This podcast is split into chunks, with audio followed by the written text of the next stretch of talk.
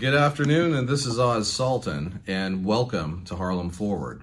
Uh, today, there's a couple issues I want to walk through uh, that really are about tackling the housing issue and understanding the serious problems with housing in America. If you think about most folks uh, across our great country, you see the remnants of what was that great generation, you know, the building of, of subdivisions in suburbia for families coming back from the war and the growth that has happened over the course of the past 60 years in America.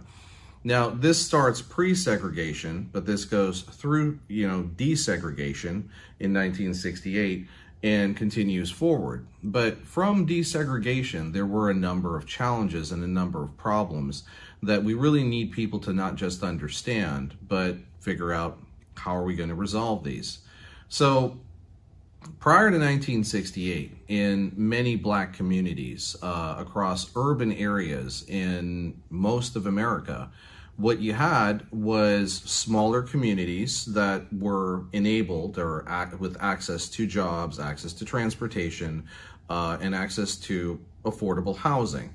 Uh, LBJ, uh, you know, a Democrat, had put forth a housing program uh, which has now become HUD. And one of the things that we have to think about as New Yorkers is that 30% of the entire HUD portfolio, billions and billions of dollars of housing, is just in the New York metropolitan area. Okay, just let that sink in. 30% of everything in the country is right here in the five boroughs going into northern New Jersey, out into west New York, a little bit into the island, and a little bit north towards Westchester. And what that means is that there's significant challenges in not just providing for people, but providing people access. Uh, there was a presentation I'd given in uh, the Netherlands about three years ago. And one of the things that we had talked about was a concept called social physics. And social physics basically looks at data and it says, all right, if I look at a community, can I understand who has access to what and what kind of mobility they have? And if you look at urban area after urban area after urban area in America, and this goes back to think about Cabrini Greens in Chicago, think about some of the projects uh, that have been talked about in rap songs uh, all the way back to Pac, right? All of these places have strategically limited resources in terms of what people can get in training, and what people can get in terms of jobs. Most of the jobs that you're looking at really from the 1990s forward were service level jobs. And these service level jobs basically keep people in menial wage worker opportunities that they have no come up from. and we'll get to education in another podcast. But why am I talking about all of this? Because if you go back to 68, the development of projects inside of the United States disenfranchised black and brown populations that didn't have a lot of money from actually developing successful communities whereby they had control over the community. If you go to suburbia, what you'll realize is not only, uh, and this can be Democrat or Republican, depending on where you are in America, but not only do you have different councils that have control of the education process, uh, you know, working with the police and the community uh, affairs boards that are there, um, as well as the housing. And the housing is really the most integral part that we have to talk about. So if you think about this realistically, from LBJ forward, we've had roughly 60 years worth of policy that has kept people down. And why has it kept people down? Because one, the creation of projects ruined the communities that were organically there, having people in, in brownstones, having people in houses, having people with ownership, because ownership affords you respect. And what we've done is we've taken people from ownership and, and move them into these perpetual, you know, subsidized rental scenarios. But the problem with this perpetual rental scenario is that you own nothing. You have no opportunity for generational wealth. And even after you have been paying that rent for 45 years that you've lived there, you still have to make sure that you have a family member that's close enough to inherit the apartment. And in many cases, it has to be stated in a will, which guess what? Most of the people in our communities don't understand that they actually have to put this legal paperwork into place. And we'll get into that in another podcast.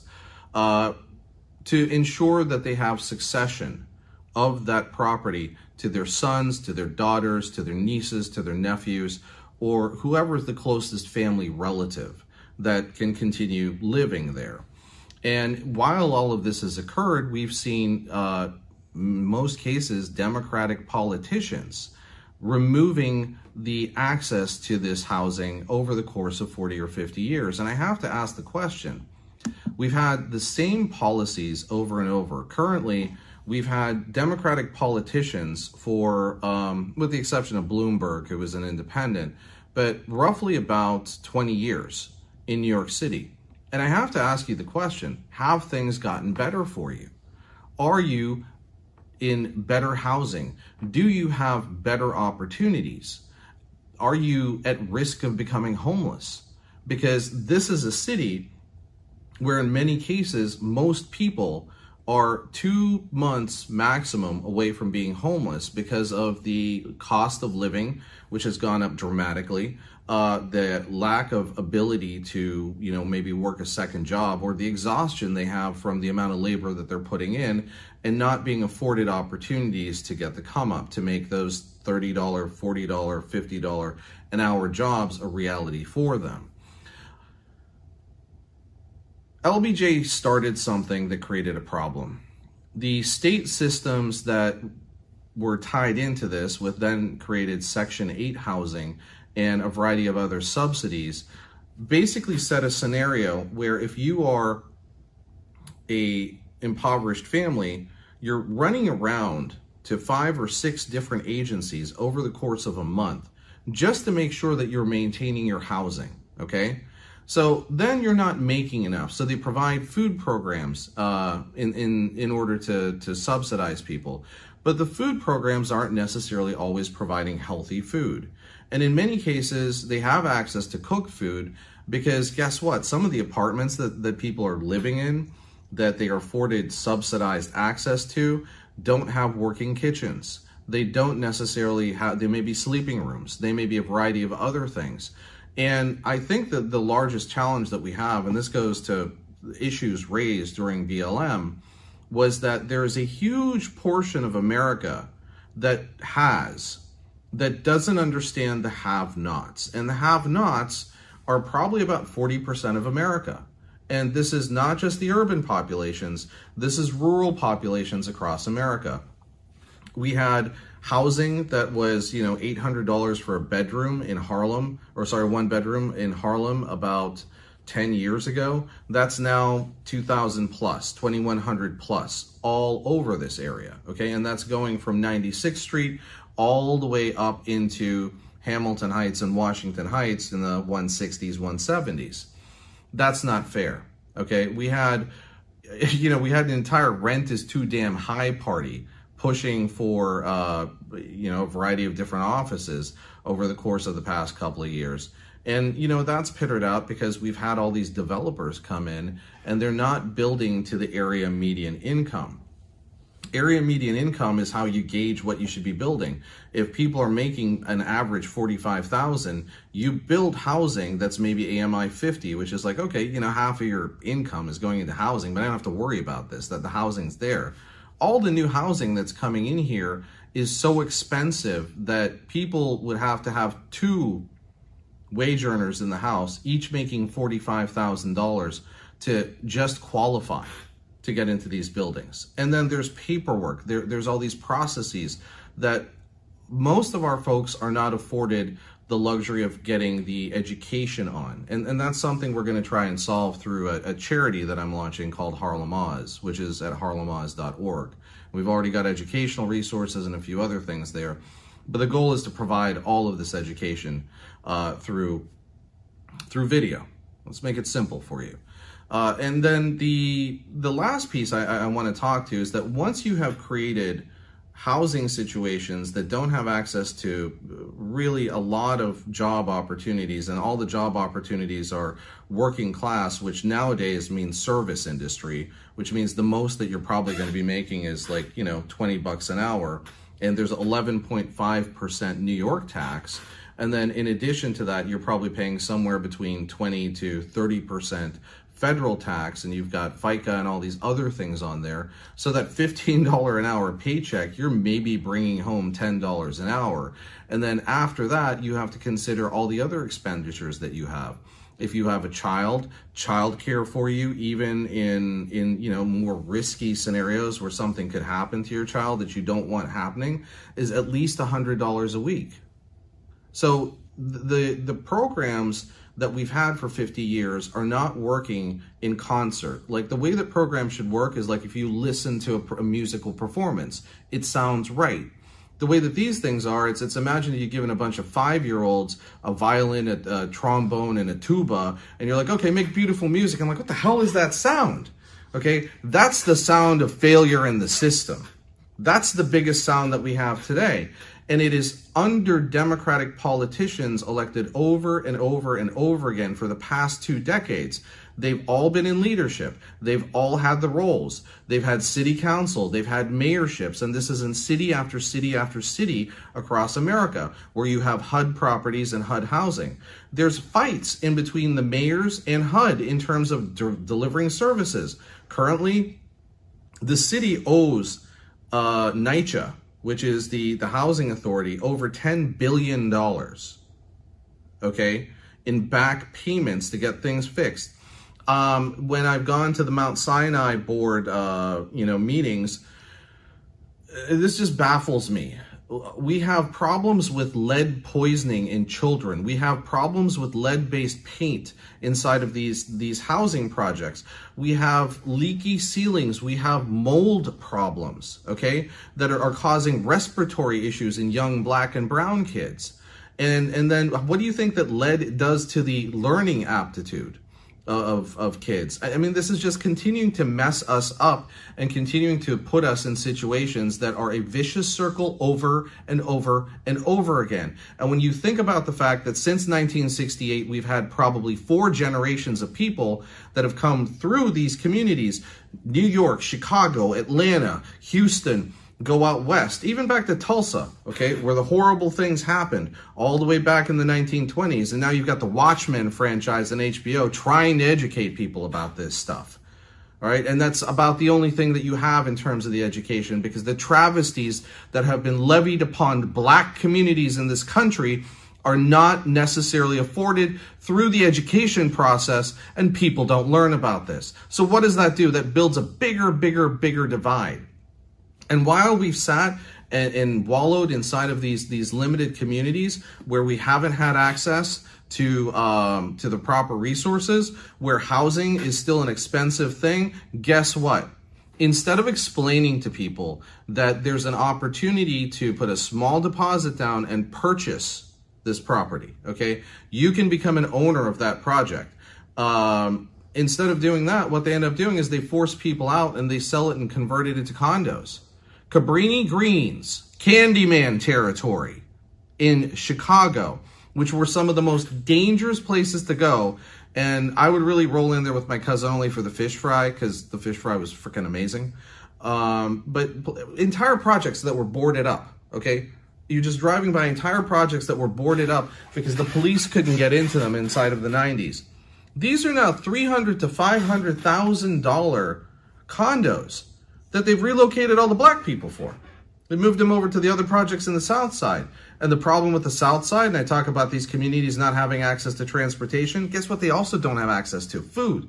Because the only place that you had was my cousin's halal pizza puff stand with bulletproof glass because we created a dangerous situation to raise families in, but no one's paying attention to this. And a liquor store.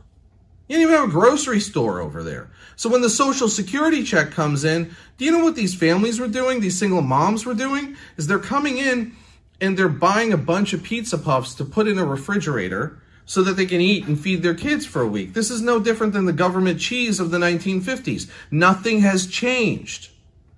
And so that's why I'm speaking to you now, because we need comprehensive reform.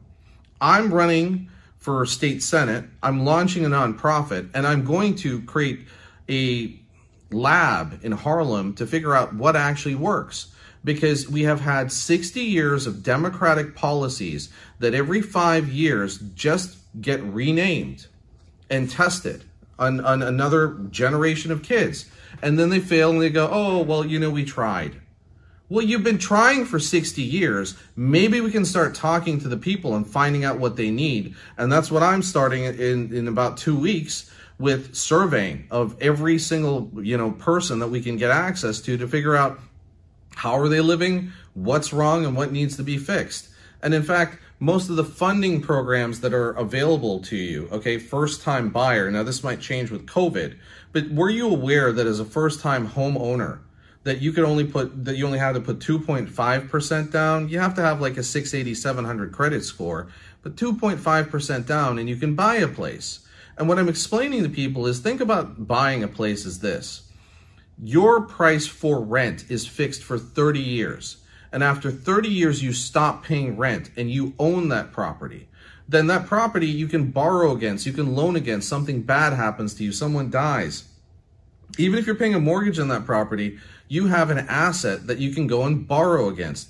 There's no difference between you and your white counterpart in suburbia if you have that kind of access.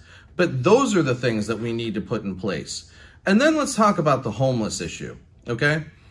I've worked on with a, a, the five borough co uh, coalition against homelessness over the course of the past year, year and a half. And Sam Esposito, I think, is doing a great job with this stuff and he's out in uh, Ozone Park. But if you look at, at the challenges that we have with housing and homelessness and, and people, remember, two months away from homelessness, many, many people, and, and this throws people into a shelter position. If you and your significant other are not on the birth certificate of your child, you get Willie lynched. Do you know what that means? That means you are separated. They put the men over here, they put the woman and the child in this shelter until they can figure out where to put them. And guess what? They're never going to be put together because both names aren't on the birth certificate. And people don't know these things. People don't understand these things because we have created this scenario of child support, which is onerous. And that's another thing that we need to start reforming. And that needs to come on the state level. And you can only do that from state senate. And that's something I'm committed to. It's on my policy platforms. And if you have input on these types of things, I'm all ears. Okay. I've got community advocates. I've got a director of community engagement that's starting to roll things out. We're going to have community ambassadors that are going to be meeting locally, but we're going to try and test this in Harlem. Because if you think about what successful communities were, on the police side, when we didn't have police brutality, we had block watches, okay? We had membership of the community with the police something happens to a kid, block watch mama goes over, talks to cops, goes like, he's going through some things right now. Like, we'll take care of this. This is our family. This is our community. We need to get back to that. That's what starts police reform. The rest is community policing. If you work in Harlem, you live in Harlem. Okay? Stop sending us people from Staten Island and New Jersey and Westchester and Rye, New York. Like, what does someone from Rye, New York know about Harlem? You know, and think about the scenarios that we have to deal with. They don't even know street corner resources exist. And they show up when your kid gets shot, when someone gets incarcerated. They help with busing programs to get families to go and see members of, of their family that end up in jail. And I'm going to tell you, poor white, poor black, poor brown, Everyone knows someone or has a family member who went to jail. That's just a reality of the neighborhoods they live in because the opportunities are so goddamn limited that there's no come up. And so if we're really going to change this and change the housing and change the policy, it's four different pieces. On the homeless front, when they set the law in Albany, they set it in 1973. So do you know what they give you as a family, as a single mother with a child, as a man with a kid, they give you $800 a month. So you tell me where $800 a month is going to find you an apartment in New York City, anywhere. You might get a sleeping room. So is that safe to have a sleeping room with your kid? Is it safe to be a woman with a kid inside of a sleeping room or maybe a shared space? That's not safe at all. We've got sexual assaults. We've got domestic violence issues. We've got all this stuff coming up because we have created a Willie Lynch type situation over and over and over again. The policies that come in, the, the food programs, these don't help. You really want to help people? We put a workfare program back in like Reagan had in the 80s. And I honestly don't care how you feel about Reagan. And in fact, I don't care how you feel about political parties in general, okay? Because I'm running reform. I am a Republican. I am family values. I am, uh, you know, community values. I'm working to, to make sure that like your religious rights are maintained because faith, faith is something very integral to our communities and, and over and over again, our faith gets mocked by other people. And it's not fair. Our churches, our mosques, our synagogues are the only ones providing latchkey services, latchkey programs, after school programs, daycare, education. All right. The only way that you can get tutoring, free tutoring, is through these organizations. And they're being attacked by people who don't understand them because their secular values don't line up with things that they don't understand, don't want to understand, and don't want to get to know. And that was the crux of Black Lives Matter. Fix that. Treat people the same way you treat people of your own race. And then maybe we start fixing things in America. And so it's going to come down to this. You want to fix housing? We're going to have to fix it from the top and that's from NYCHA down. You want to fix the community? We have to make sure that people are afforded access to simple and cheap mass transportation because I'm going to tell you, no one gets a, a weekly up here. A weekly's $31. $31 is a lot for a lot of people if they're just not going to use it. So they're going to be paying 275 a fare the number of people that we that I personally have had to swipe in because they're just standing there because they don't have 275 to get home is just absolutely ridiculous. And now we're dealing with a COVID recession. Look, the Great Depression was uh, a couple of concepts. Uh, you know, GDP is gross domestic product. It's basically the total amount that's created in terms of value from each one of us working together collectively in America. The Great Depression was a, uh, a decline of about 1.5 to 3%. We're currently at 30%. All right? So where do you think this is going? I went to the grocery store the other day and I looked at the organic milk. It tastes like grass. I kind of like it. But eight bucks for a half gallon? You know, I'm even rethinking my decisions in terms of what I'm buying. And if you go to the meat shelf, because guess what? Everyone eats meat. It's not really great meat anymore. And it's still pretty expensive. Chicken has gone up to like maybe three to five bucks a pound how are people on fixed income? So then think about the spectrum. We've got the elderly, fixed income. We've got the young, single parents, fixed income. And everyone in that bell curve in the middle who has different earning potential, but these people have never been afforded the opportunity to to learn things, to level up. You want to start? Go to harlemoz.org. Just click on the education opportunities. I've literally pulled every single free education program that's out there. You can go through these things. You can get the degree certificates, the program completion certificates. You can utilize this to, to beef up your resume, to go after the jobs that, that honestly our communities only think that white people have access to. Because it's not about that. And remember, now our communities have changed. They're salt and pepper, you know? They're black and white and brown. Um, that might just be more of like a Jamaican spice in there, but that's that's a separate issue. You know, it, it's it's how do we how do we just fix this? You got to fix the homeless policy. That's Albany. That needs a bill. Okay, that needs to be passed into law. You need to fix the NYCHA policy. That means working with HUD on the federal level. That that means another bill that has to be put into Senate, that has to be passed into law. You want to fix the issues of not having people to run around in between five to six different organizations just to make sure, oh my God, do I have my EBT? Oh my God, am I losing my, my money for my baby? Oh my God, I can't get money for diapers and milk. Do you know what pushes people into some of the most horrible situations in, in on earth and, and why they end up creating, only, like why women end up creating OnlyFans? Pages is because they can't afford milk money. Okay? Do you understand why young bucks in, in many of our communities go to jail is because they can't eat. They join gangs. They join many of these organizations because it's an opportunity to eat. You've got camaraderie and some friends. You've got people that'll stand up for you so you don't get beat down if something happens in your community. And at the same point in time, you have some respect. And that's really what a lot of my policies are about and why I want to get to Albany and why I want to get these things written and passed and I've already got legislation on the floor in Rhode Island to pass blockchain laws tied to hemp. So you have documentation, seed to sale. I know where this came from. I know where it's going. I know what was sold. I know what it was processed into. I've done this before. And now I want to do this here, but I want to be the first of leaders that teaches other leaders, okay? Because it's not just me. I need people like me in all 50 states in the union. I need people like me who want to change things and believe that, you know what, where we live is good. The people are awesome. And the relationships that we have and and the the membership that we have in this community is like our, our soul, our, our blood.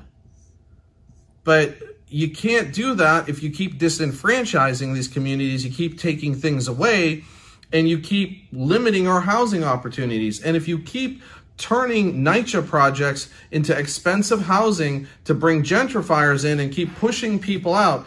No one is going to travel two hours each way to work your service level job and clean your building, which by the way might not be occupied anymore because of COVID. No one's going to want to work at your McDonald's. There was a woman in Philadelphia, okay, and it was a video that was put up. Black woman, black entrepreneur. She has a place in 22nd Street. She drove up to McDonald's, told the two girls working, I'll pay you $12 an hour because the minimum wage in Pennsylvania, if I'm, forgive me if I'm wrong here, is still like around nine bucks. Okay. So you think about the taxes taken out after nine bucks and how much you're actually making. They quit on the spot. They got into her car. And then there was a follow-up video showing that they hired, she hired them. It's a fried chicken joint. It's local. You're supporting local businesses. And, and that's the last thing I'm just going to touch on once we start moving to fix the housing, once we start working to make sure that the developers coming into our neighborhood are building the right type of housing that's meant you know th- these have to be developers that are only looking to make 40% uh, margin and there's many, many of them out there, or 20% if uh, it's a long-term uh, build and they're, they're going to make money off the rental and it's going to be recurring. As opposed to what most of these, these uh, developers are doing is they're looking to make 60 to 100% of every dollar they put in. Look, I understand wanting to make money. I understand that this is America. I understand capitalism, but there is being onerous and there is ruining communities and that stuff has to stop. Stop. And beyond that, we have to fix the economics. But I think I've belabored this enough. I want you to think about what I said. I want you to share this with your friends. And I want you to think about the points I raise. You have had democratic leadership in these cities for 60 years many times. What has changed? Are you better? Find leaders like myself. Give us a shake. Give us a vote. Tell your friends. Because you know what? We are going into a massive recession and we need change. And that change has to be substantial and not just lip service. And I'm ready to write policy. And in fact, I'm ready to work with people across the aisle and build coalitions because it's the only way we're going to pass bills. Look, this is like student government, except on a much bigger level. And there's way more at stake. And there's billions of dollars in play. And I'd love to be the guy that, you know, helps support you. Thank you for listening.